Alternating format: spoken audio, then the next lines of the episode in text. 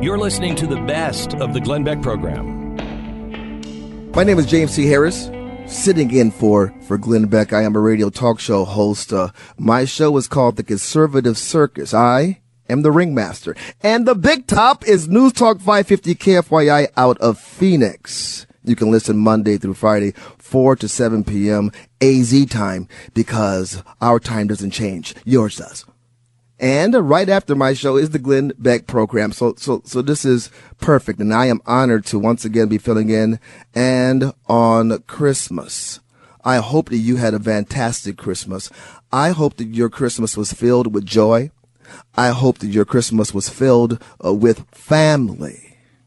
And I hope that your Christmas was not filled with media. I do believe that the media is our enemy. We're going to talk about that uh, on today's program. We sing, Oh come all ye faithful. We sing joy to the world. And that's because this is the time where, where Christians celebrate the birth of Christ. And even as a child, Jesus was king. From the first breath that he drew, he was worthy to be worshiped. Jesus is 100% human, and we Christians believe he's also 100% divine. Jesus' birth was so huge, it was so huge of a miracle that it had to be accompanied, you know, by a whole host of angels. What if the shepherds were too busy looking at their social media on their phones to have noticed the heavenly host? Oh, we do that. We do that. I am a night hiker to the chagrin of my smoking hot wife and my, my friends, my coworkers, my boss. I hike at night. Sometimes I even hike at night, uh, in my, in my sandals. Some would say barefoot. I love it, especially when there's that full moon and those stars and it's quiet and the shadows. And that's pretty much what was going on with those shepherds a couple of thousand years ago. But see, they weren't out enjoying themselves. They were working and their job was to protect the sheep, protect the flock from wolves. And there were shepherds living out in the fields nearby, keeping watch over their flocks at night. And out of that darkness and out of that, that, that environment, boom! the skies lit up I think one of the first things the angel said was, fear not. Well, yeah, that's, yeah. I would have been, yeah. oh Lord! Running, fall over the, trip over the sheep. No, fear not. For behold, I bring you good tidings of great joy, which shall be for all the people. What a message. Now, if you're up on your Jewish tradition, if you're up on your Bible study, you know that the, the, the, the that, uh, the Lord had gone silent. God had gone silent for over 400 years. They were waiting for a Messiah, but they didn't know how this is going to play out. This message, I believe, the Christmas message, is so important because those shepherds who were out in the fields, those shepherds who were doing their job, they was probably probably seen as one of the lowest jobs of that of that society. It's not something that you would aspire to sometimes we're in those kind of positions where we're we're doing jobs that we don't think that it's it's all that important. We don't see ourselves as all that special. And look what happened. The heavens opened up and the angels visited the shepherds. They didn't visit the king. They didn't seek out the priest. The angels visited the shepherds. Those shepherds probably got lonely and often felt like they were forgotten, felt, for, felt like they were nothing. But in the midst of their everyday task, God sent a company of angels to tell them the greatest news mankind has ever heard. You see, I do believe that God is the great tactician.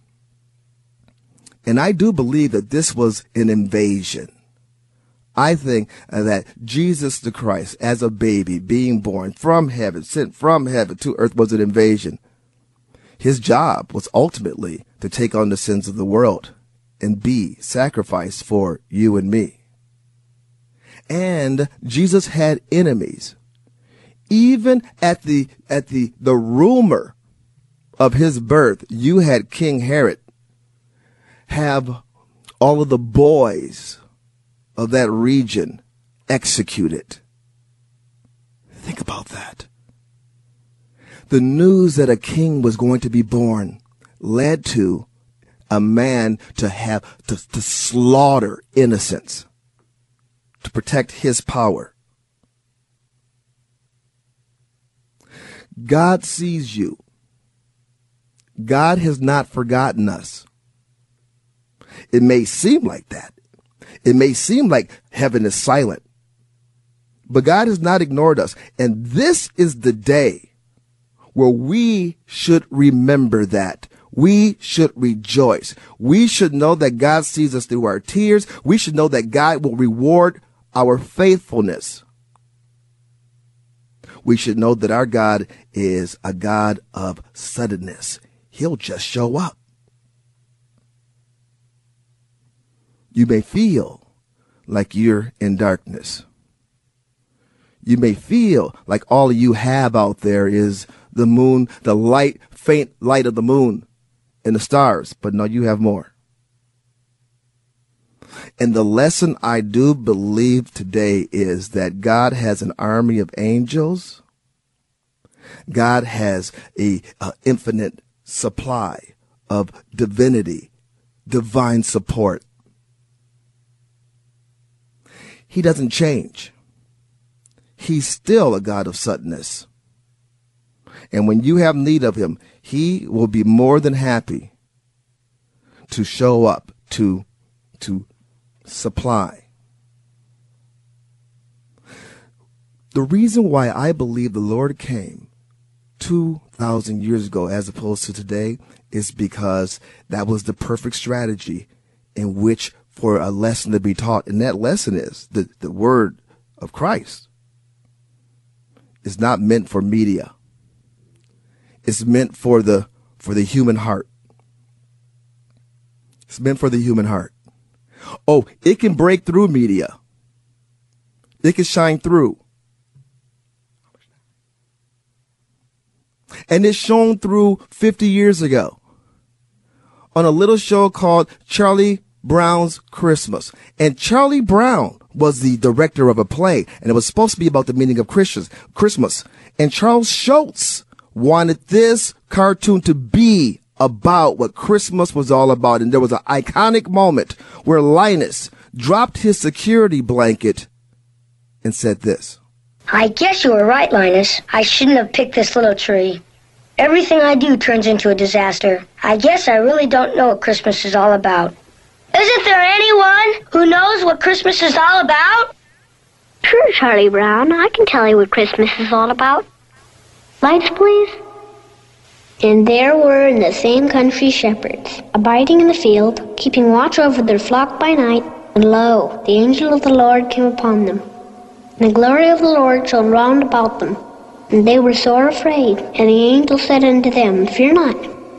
For behold, I bring you tidings of great joy which shall be to all people. For unto you is born this day in the city of David a Savior, which is Christ the Lord. And this shall be a sign unto you. Ye shall find the babe wrapped in swaddling clothes, lying in a manger. And suddenly there was with the angel a multitude of the heavenly host praising God, and saying, Glory to God in the highest, and on earth peace, goodwill toward men. That's what Christmas is all about, Charlie Brown. Amazing. Joy to the world. Our Lord has come. Amazing. That cartoon, uh, George Schultz, I believe, the creator. I think Coke was Coca-Cola was the original sponsor, and they had to go through hell and high water to get that on the air. The suits at the time didn't believe that scripture should be shared on network television.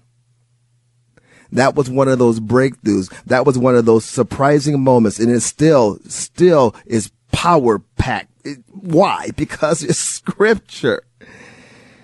And it announced the, the arrival of the king. Now we got to deal with the media, the rest of the media, which has changed so radically since Charlie Brown's Christmas. My name is James T. Harris. This is the Glenn Beck program.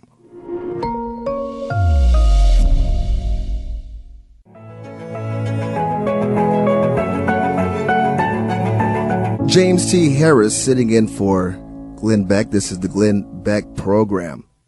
Yeah, Charlie Brown Christmas. It aired on national primetime television uh, over 50 years ago. And uh, we're talking about something that was simple, something that was straightforward. If you're a fan of Peanuts, you grew up with that. That was my Christmas lineup. I watched The Grinch That Stole Christmas, right? We had Frosty the Snowman. And then we would have a Charlie Brown Christmas. And even as a child, we know, you know, with all the Santa Claus, we wait for Santa Claus. We can't wait for Santa Claus to come and the presents and all that kind of stuff. Charlie Brown Christmas cut right through it. It had the little shabby Christmas tree. Remember that? That's what that's what Charlie Brown got ridiculed for. Charlie Brown, you can't even do Christmas right. You can't even buy a beautiful Christmas tree. What what what is this? Everybody's laughing at him. That was led him into uh, what is Christmas? Can tell me? Tell, can someone please tell me what Christmas is all about? And that's when Linus dropped the security blanket and talked about fear not. Fear not. I think this is something that uh, uh, should be a message for us today. Fear not. If you look around the landscape, there's a lot of stuff that we can be fearful about. I did not turn on the television set uh, this this uh, uh, this week. As a matter of fact, the last television program that I watched was the Green Bay Packers handling their business.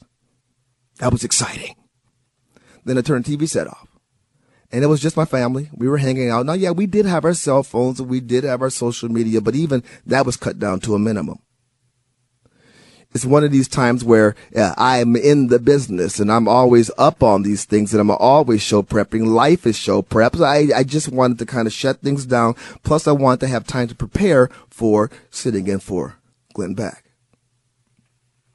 I didn't rejoin media until this morning. I turned on and started doing prep and I was like, whoa, holy cow. Look at this war that is being conducted against Christianity. Look at how our Savior is being ridiculed. Look at what the media, what, what, what the, um, I'll just be blunt. Look at what the left in the media is perfectly willing to exploit, talk about. There's a new Rasmussen poll showing strong majorities favor saying Merry Christmas. What you got? You got to poll that? We poll everything. Hey, let's take a poll. How many of you out there are comfortable saying Merry Christmas. Well, you know what? We haven't been in the past. Why? Because, I mean, Christmas has been beat to, beat to hell. Quite frankly. There's a strong Merry Christmas. And polls show that uh, celebrating Christmas in public schools and religious displays in public areas is fine. Well, gosh, glad to know that. But you see, we've let the media set the standard, haven't we? We've let the media bully us into not saying Merry Christmas because we may offend someone. Christmas is offensive. I think we had uh, Justice Gorsuch the other day was on Fox News and he said Merry Christmas, and we had the left come out and say that you know that's code, that's that's code for white supremacy. I'm not kidding. Merry Christmas is now cold. and then when you turn to Hollywood, Hollywood sees, you know, Merry Christmas. Hollywood sees uh, Christianity as oppression. And so they do what they do best and they do it on their vehicle. They do it on the vehicle that they know is going to resonate across the country. They go to entertainment television. I'm not a fan of television. I think television is an amazing, amazing invention. I think that it has been taken over. I think that, that it's been subverted. I think that some of the things on it are downright evil. On Fox's Family Guy, you got a shopping mall Santa with a high school girl on his lap and he brings her to sexual pleasure. See, I'm even hesitating saying these things on the Glenn Beck show. My goodness. After she uh, uh, searches at the at the local mall until she finds her her creepy claws, this Santa Claus instructs her that he has a she has now a new sexual discovery. And then he tells her, "I know what each and every person needs for Christmas." So we just sexualize Christmas on Comedy Central South Park, which is a racy show. I mean, they, they purposefully take on all comers.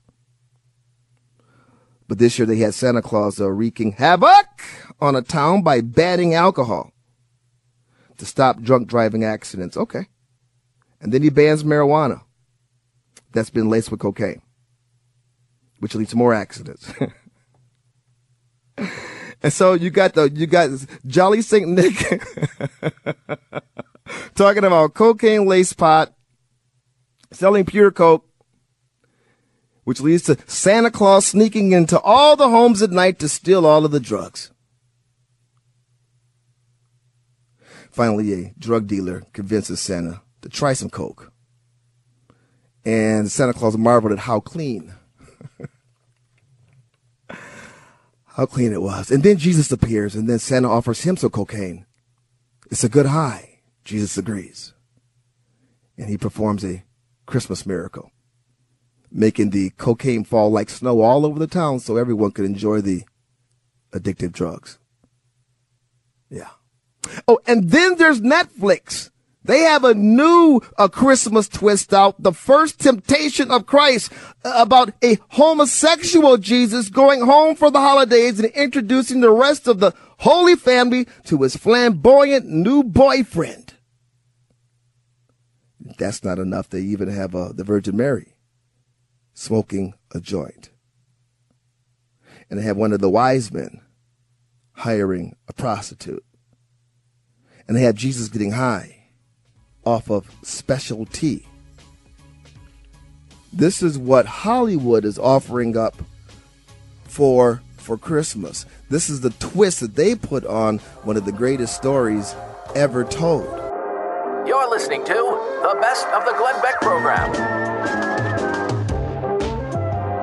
My father was from Mississippi, and his best friends in Milwaukee were all from Mississippi, even though they didn't know each other in Mississippi. They come to know each other in Milwaukee, Wisconsin. They were part of that second migration of Americans of African descent going from the South to the North because of jobs.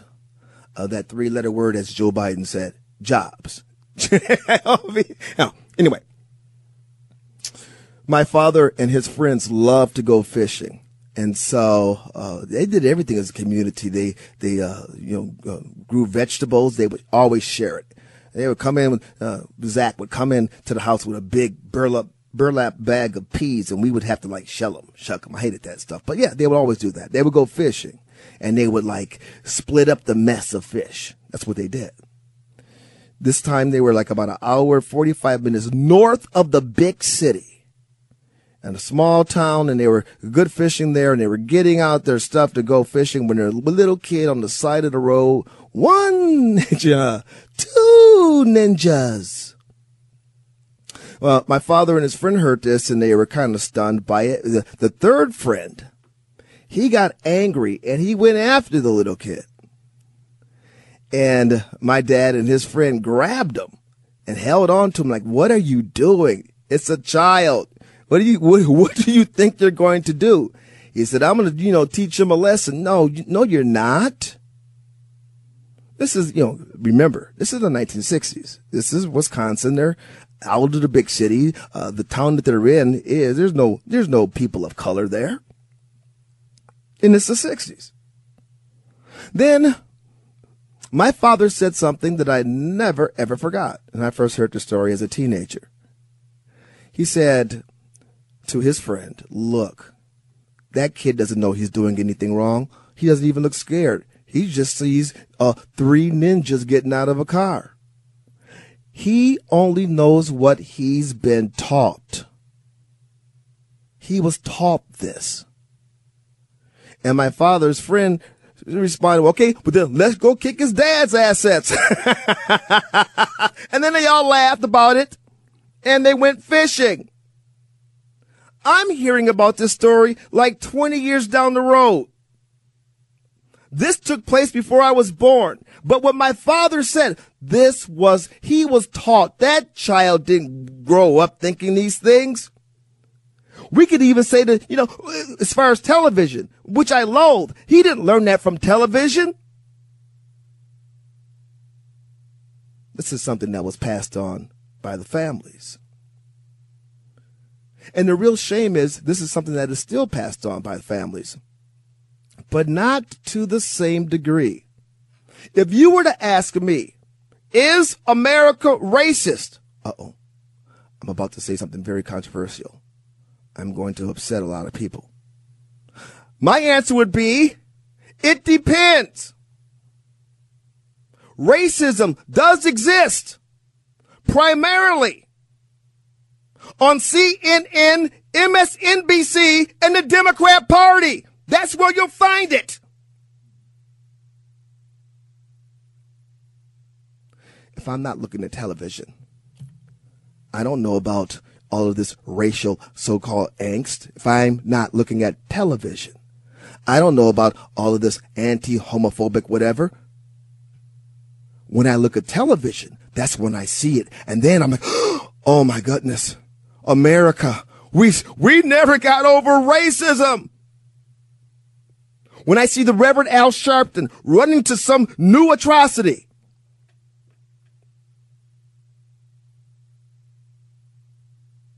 it exists on television. And it exists in the minds, in the hearts of the people who still want to foment it. Our culture is not like it was in the 1960s, the 1950s, the 1940s.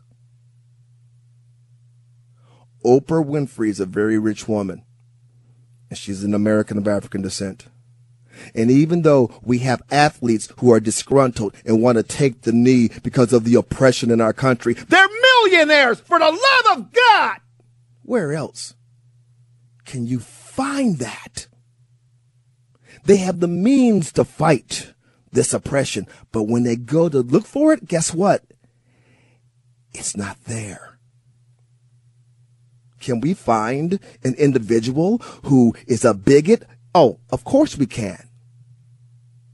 But now we've made up new terms like uh, uh, systemic racism, institutional racism. Why? Because it's not up in your face anymore. Because you can pretty much go anywhere you want to.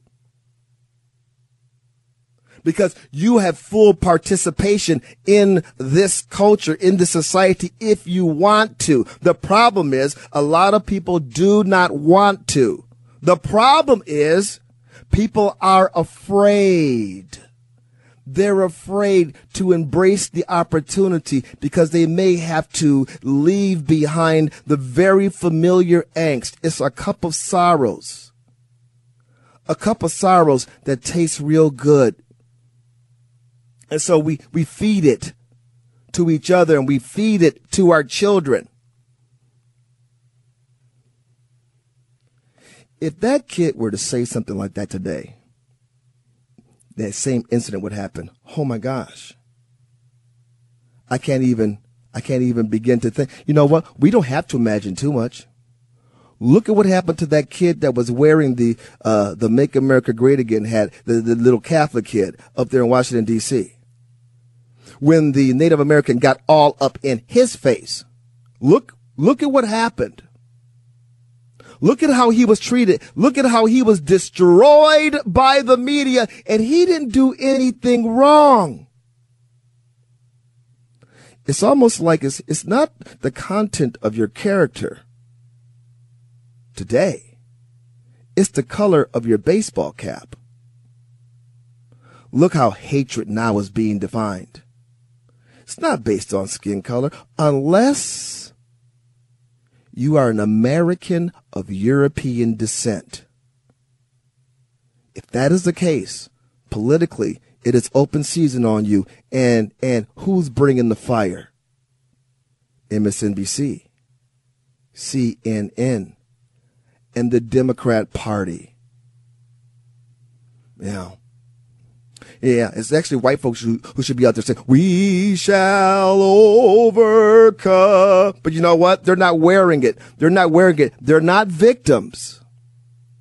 We are not victims, even though the media is trying to bully you into it. I got a great example for that. We're going to have that for you coming up next here. We, but, but, but let me leave you with this. Fear not. Fear not because we are in the season where we have all the power that, that we need. We just need to embrace it and speak truth to the ignorance. My name is James T. Harris. Sit again for Glenn Beck. This is the Glenn Beck Program.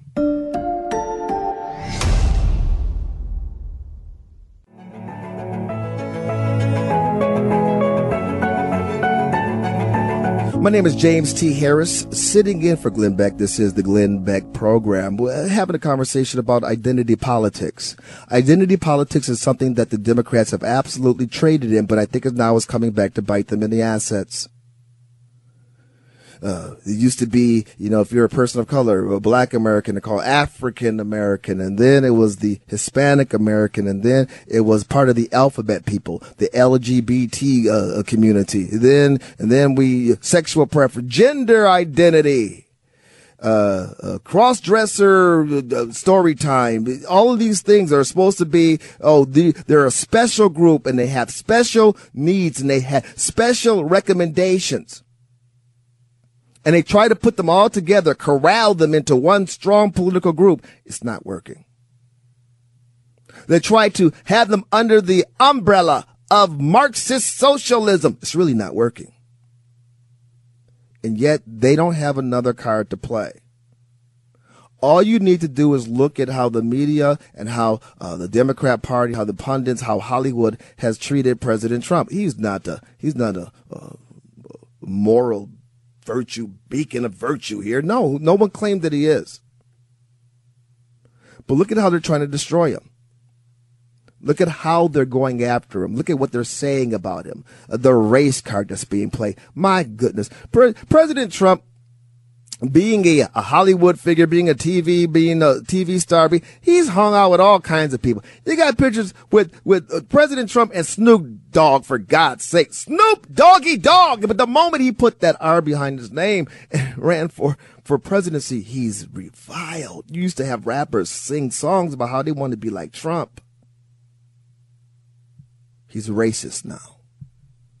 And they'll drum up like hoaxes like Charlottesville. I'm not, I'm not diminishing the fact that someone was killed in that conflict, but the way the media has spun it is just a lie. Oh, there's good people on both sides. It's a lie.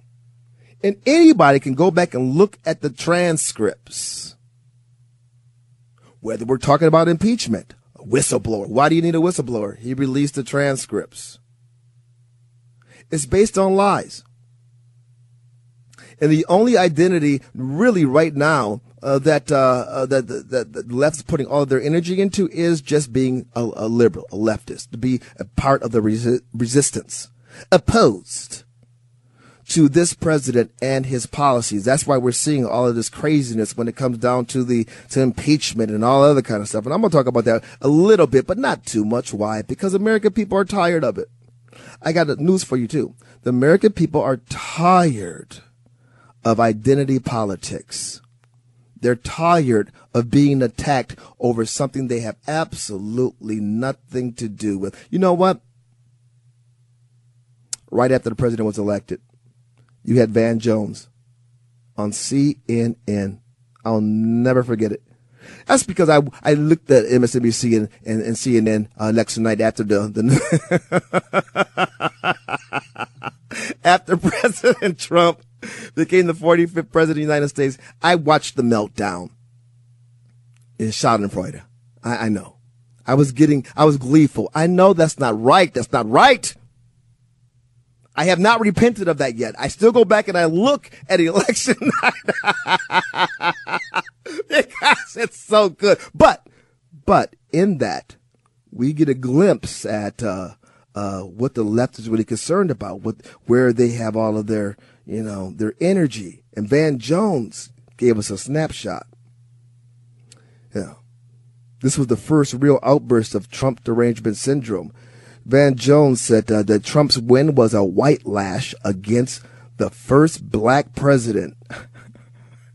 a white lash. Well, you know, Americans of African descent only make up 14% of the population, which means in order for Barack Obama to be elected, white folks had to vote for him. Okay. So it was nonsensical. It was an emotional moment. It was an emotional uh, outburst, but it was very, very instructive of what the left was headed towards in this nation. And now we've gone from the media attacking President Trump proper to attacking you and me, Trump supporters. Now, just so you know, I've been lumped in with most of you. I am no longer American of African descent. No, I am, as a matter of fact, I, uh, in my great state of uh, Arizona, I was dubbed by the left a, a black white supremacist early on. I think I may have been one of the first black white supremacist. Why? Because I support the president, but how does that make me a white supremacist that's black? well, it, it does. What do you mean? It doesn't have to make sense. It's emotional. It's about the resistance. But it is real. And if you watch these television shows, you'll see that they are now, they're now attacking you. It's a wonderful progression. Got an example of this. I believe this was on MSNBC. Uh, they're going to roundtable. This is on the uh, uh, uh, Joy Reid show and they're just talking to these pundits. And what's crazy, well, actually, I'll let you hear it first. Here we go. Every news cycle in D.C. starts with a simple premise What are Republicans angry about? Like 30 years, every day, that's what it starts. And, and so if they're angry about impeachment, then that's a big deal. Then they're on the offensive. Democrats are always on their heels. Republicans worship, uh, the press worships Republican hardball. Mm-hmm. And they always see Dems as being outmaneuvered. The demographics of the media, that, that the relatability of Republicans, that they, they seem more relatable or they right. seem like middle America. And so the media gravitates toward the Republican base. Oh, first of all, it's dangerous to even present this right. through the lens of uh, politics, right? right? This is not Republicans versus Democrats. This is truth versus lies. This is patriotism versus traitors. This obsession with how did Trump, you know, interviewing uh, people at Trump rallies to ask how they thought about impeachment. Uh, this obsession, and it goes back to the day after he was inaugurated, this obsession with interviewing white Midwestern Trump voters and asking them what they think about Trump, it is a dangerous, it is a racist message because the message is white Republicans are who matter in right. this country. Right. That's crazy. They're now pointing their uh, their media guns at you. You are the problem and white conservatism is the problem. Notice how they have to, you know, put that, uh, uh, racialize it. White conservatism, not conservatism. You see, because if you're a conservative, I'm a conservative. We share ideas, but the left can't get over their identity politics. In order for them to make something bad, they say it's white. You remember the whole Trayvon Martin case? Remember Zimmerman who happened to be Hispanic? No, he was a white Hispanic. Now it's white conservatism. Now it's the white Republican Party. White is the bad here. And what's really crazy is a white person saying this about white people. What would happen if it's reversed? Black liberalism. Boy, I gotta say, I'm real, black liberalism is the bane of this society. Well, I become, because if black liberals will just stay home, then uh, white conservatives could we don't talk like this. This is the best of the Glenn Beck program.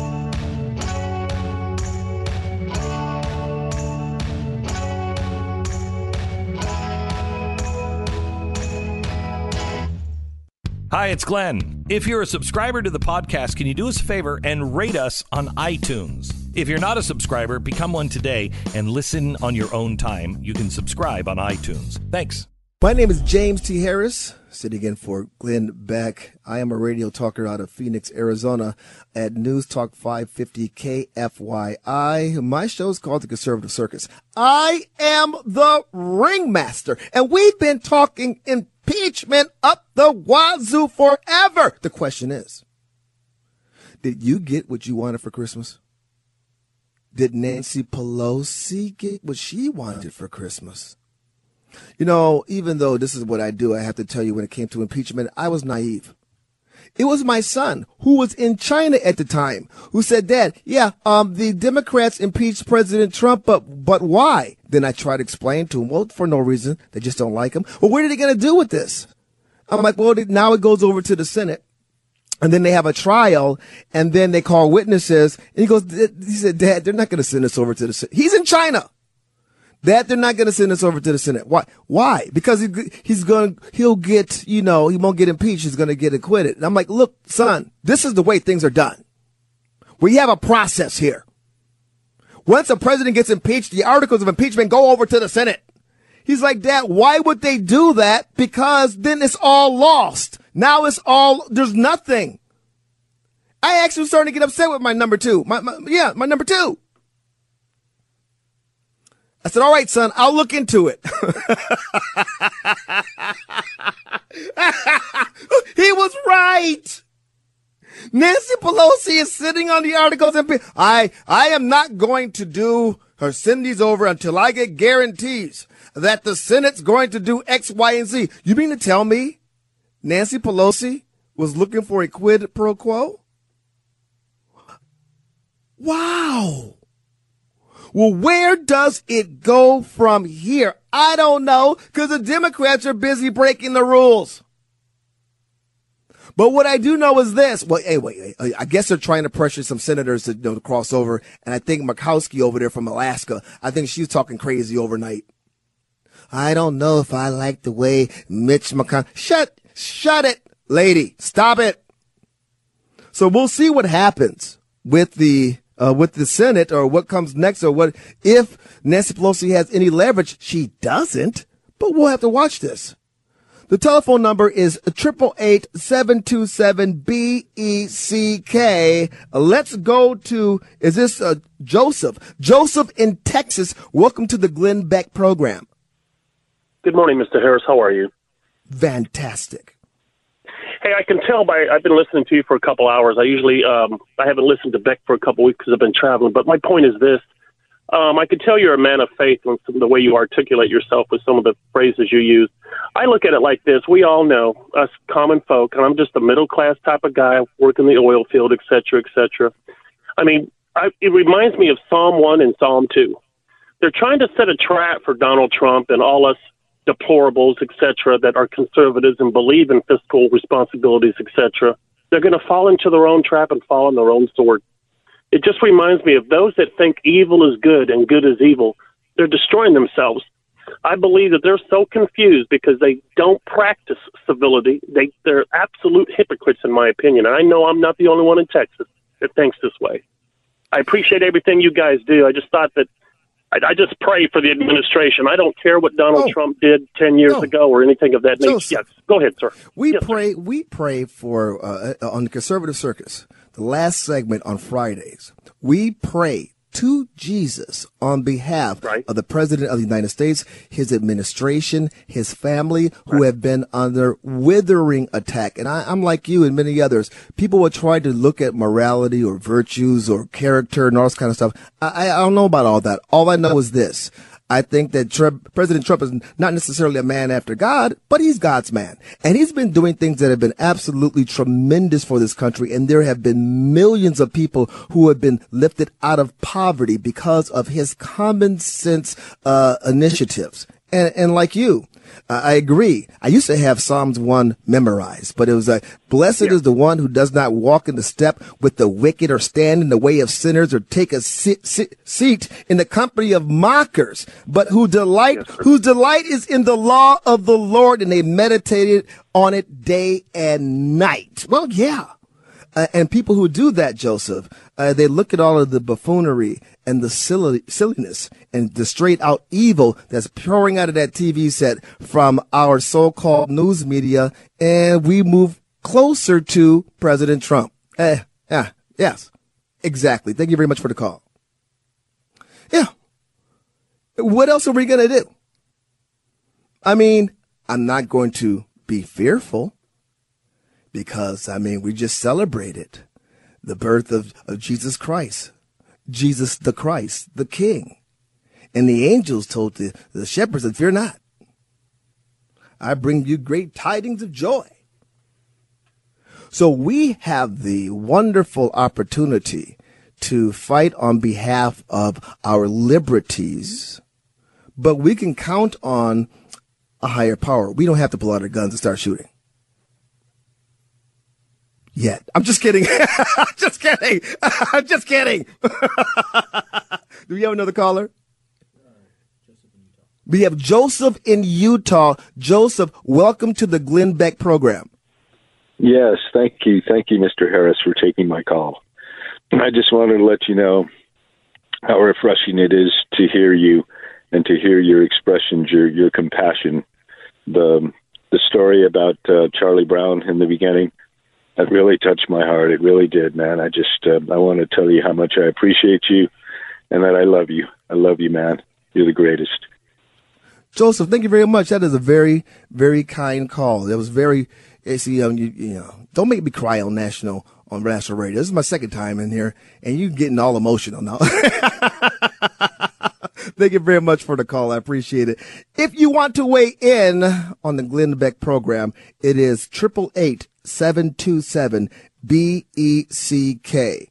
And what Joseph was talking about is on the first segment we opened up, we talked about, um, we talked about the, uh, Christmas. We talked about how, how network television, you know, the media is all aligned against us. It's all aligned against Christianity. Is there a, a war? But a little over 50 years ago, on the Charlie Brown special, uh, we had Charles Schulz, who's the creator, uh, the artist said, we have to make this about something. We have to make this mean something. So they made it about Christmas and they talked about, uh, Luke. They, they quoted Luke, the, the announcement. And it still has an impact to this day. Roger.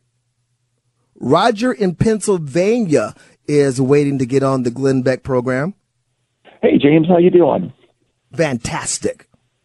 Hey, uh, when you were talking about uh, about liberals grouping people together, it, it brought to mind a, a story that I, I experienced back in 2016 during the safety pin era. And uh, what happened was, I, yeah, you remember after um, Trump was elected, all these uh, liberal people were walking around with safety pins on their lapel so that people would know so that people of color and of different faiths would know that they were safe to be around. you know what? You I had forgotten that? about that. this, they were human safe spaces. yeah, okay. Yeah, exactly. Wow. And, and and what wound up happening was at the time I was taking an online online uh, master's course, and what it, what it was is one of these courses that they actually had a physical class going and you could zoom into it. Mm-hmm. And um, and so what happened was after the election was the first session after the election, all these white liberal uh, folks were coming in with safety pins on. Well, the cl- the actual class was in Philadelphia, so there was a lot of um, African Americans who were attending as well. And what wound up happening is somebody asked, you know, you know, these people, what's this with the safety pins? And they explained to them that because of Trump's election, that uh, th- these were to let people of color know that they were safe people to be around. Right. And the African Americans in the class just were totally incensed because they felt that they were being so talked down to that mm-hmm. we need we need to seek out a person with a safety pin to feel safe. This is how liberals uh, think of Americans of African descent. This is uh, what that story right there, and thank you very much for sharing it, speaks volumes about the left and how they think of uh, uh, Americans of African descent, uh, people of color in general. It's it's it's indicative of a wider issue. It goes even goes back to, and thank you very much for the call. I appreciate you. Uh, uh, it goes back to an experience that I had. Um, here's another story, story time. As a high school teacher, uh, my students demanded that I tell them stories. That's they would try to divert me away from giving the lesson. I was a high school teacher for ten years, and then I was a speaker before I got into radio. But I would weave the lessons into the stories that I was telling, so that the uh, the children, you know, would, I fooled them into learning. Uh, and to be able to get into that position, though, I had to swallow a big fat pill, and that pill was the concept that I was an affirmative action hire because I was the first American of African descent school teacher in that school. And the conversation that I had with the superintendent of the schools who hired me was pretty amazing. And I want to share that with you up next. My name is James T. Harris, sitting in for, for Mr. Beck. This is the Glenn Beck program.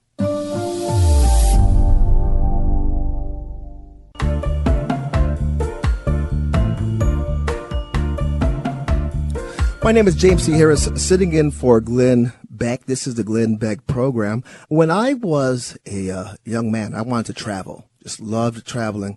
And all, all we would do is go back and forth to Mississippi, but I would use my imagination. I was like Speed Racer in the Mach 5. And we were, we were driving all over the world. That's how I used my imagination. Well, we didn't have games. We didn't have the, you know, the TV set in the back of the headrest. I'm still bitter about that, but still. So as I grew older, I had the opportunity to, to travel and I did. I, I studied overseas. I studied in England for a year. I went across uh, Europe, Eastern Europe, when it was still Eastern Europe. I just dated myself. I remember when the wall came down. It was a year after my, my, uh, one of my trips. Had the opportunity to travel through India and uh, the Middle East. By the time I got to the Middle East, I took my sons along. I was really into traveling it's just an amazing thing because you learn by seeing, you learn by doing, and then you can go back and read about it, or you can read about it first and go back and do it. My son has carried on the tradition. He's, he's a traveler in the family. Uh, right. My baby girl wants to, but she's baby girl. We're not to let her go. Why? No. baby girl, no.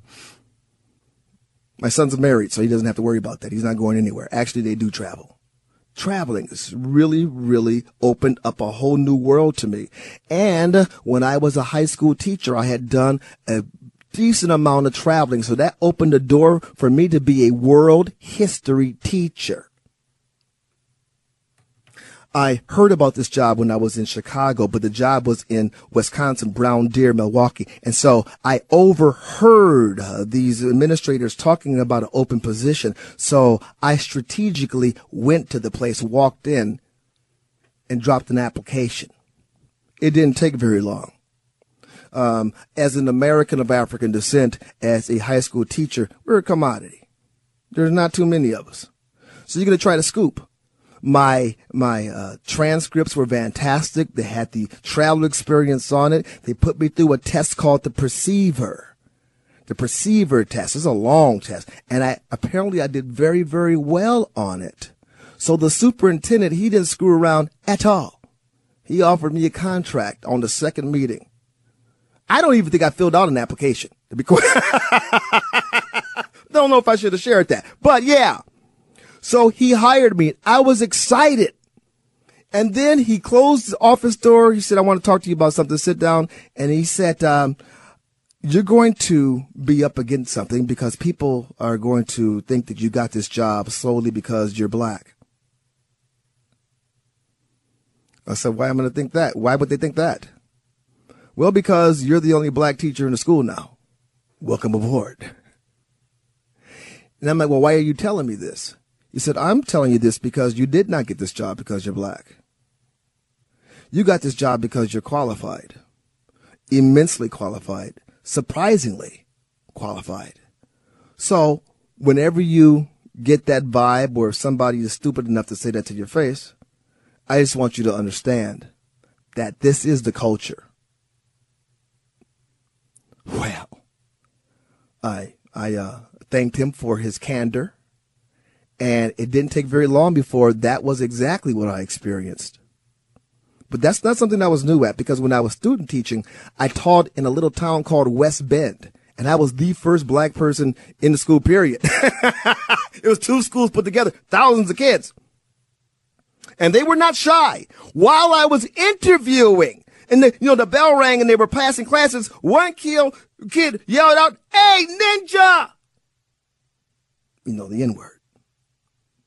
And the guy I was interviewing with, I know he heard it. I knew he heard it but he didn't say anything.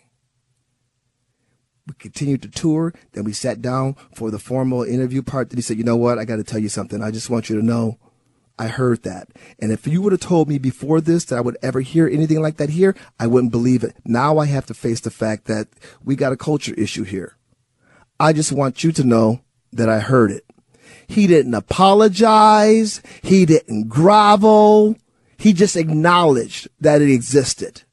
And in that moment, I knew this is where I want to work. And I want that kid in my class because that's learned behavior. That half a year I was in that school was profound. And I still hear from some of those students today. And that was, that was, that was a little while ago. that was a little while ago. What I'm trying to tell you, good people, is this we live in a fantastic country.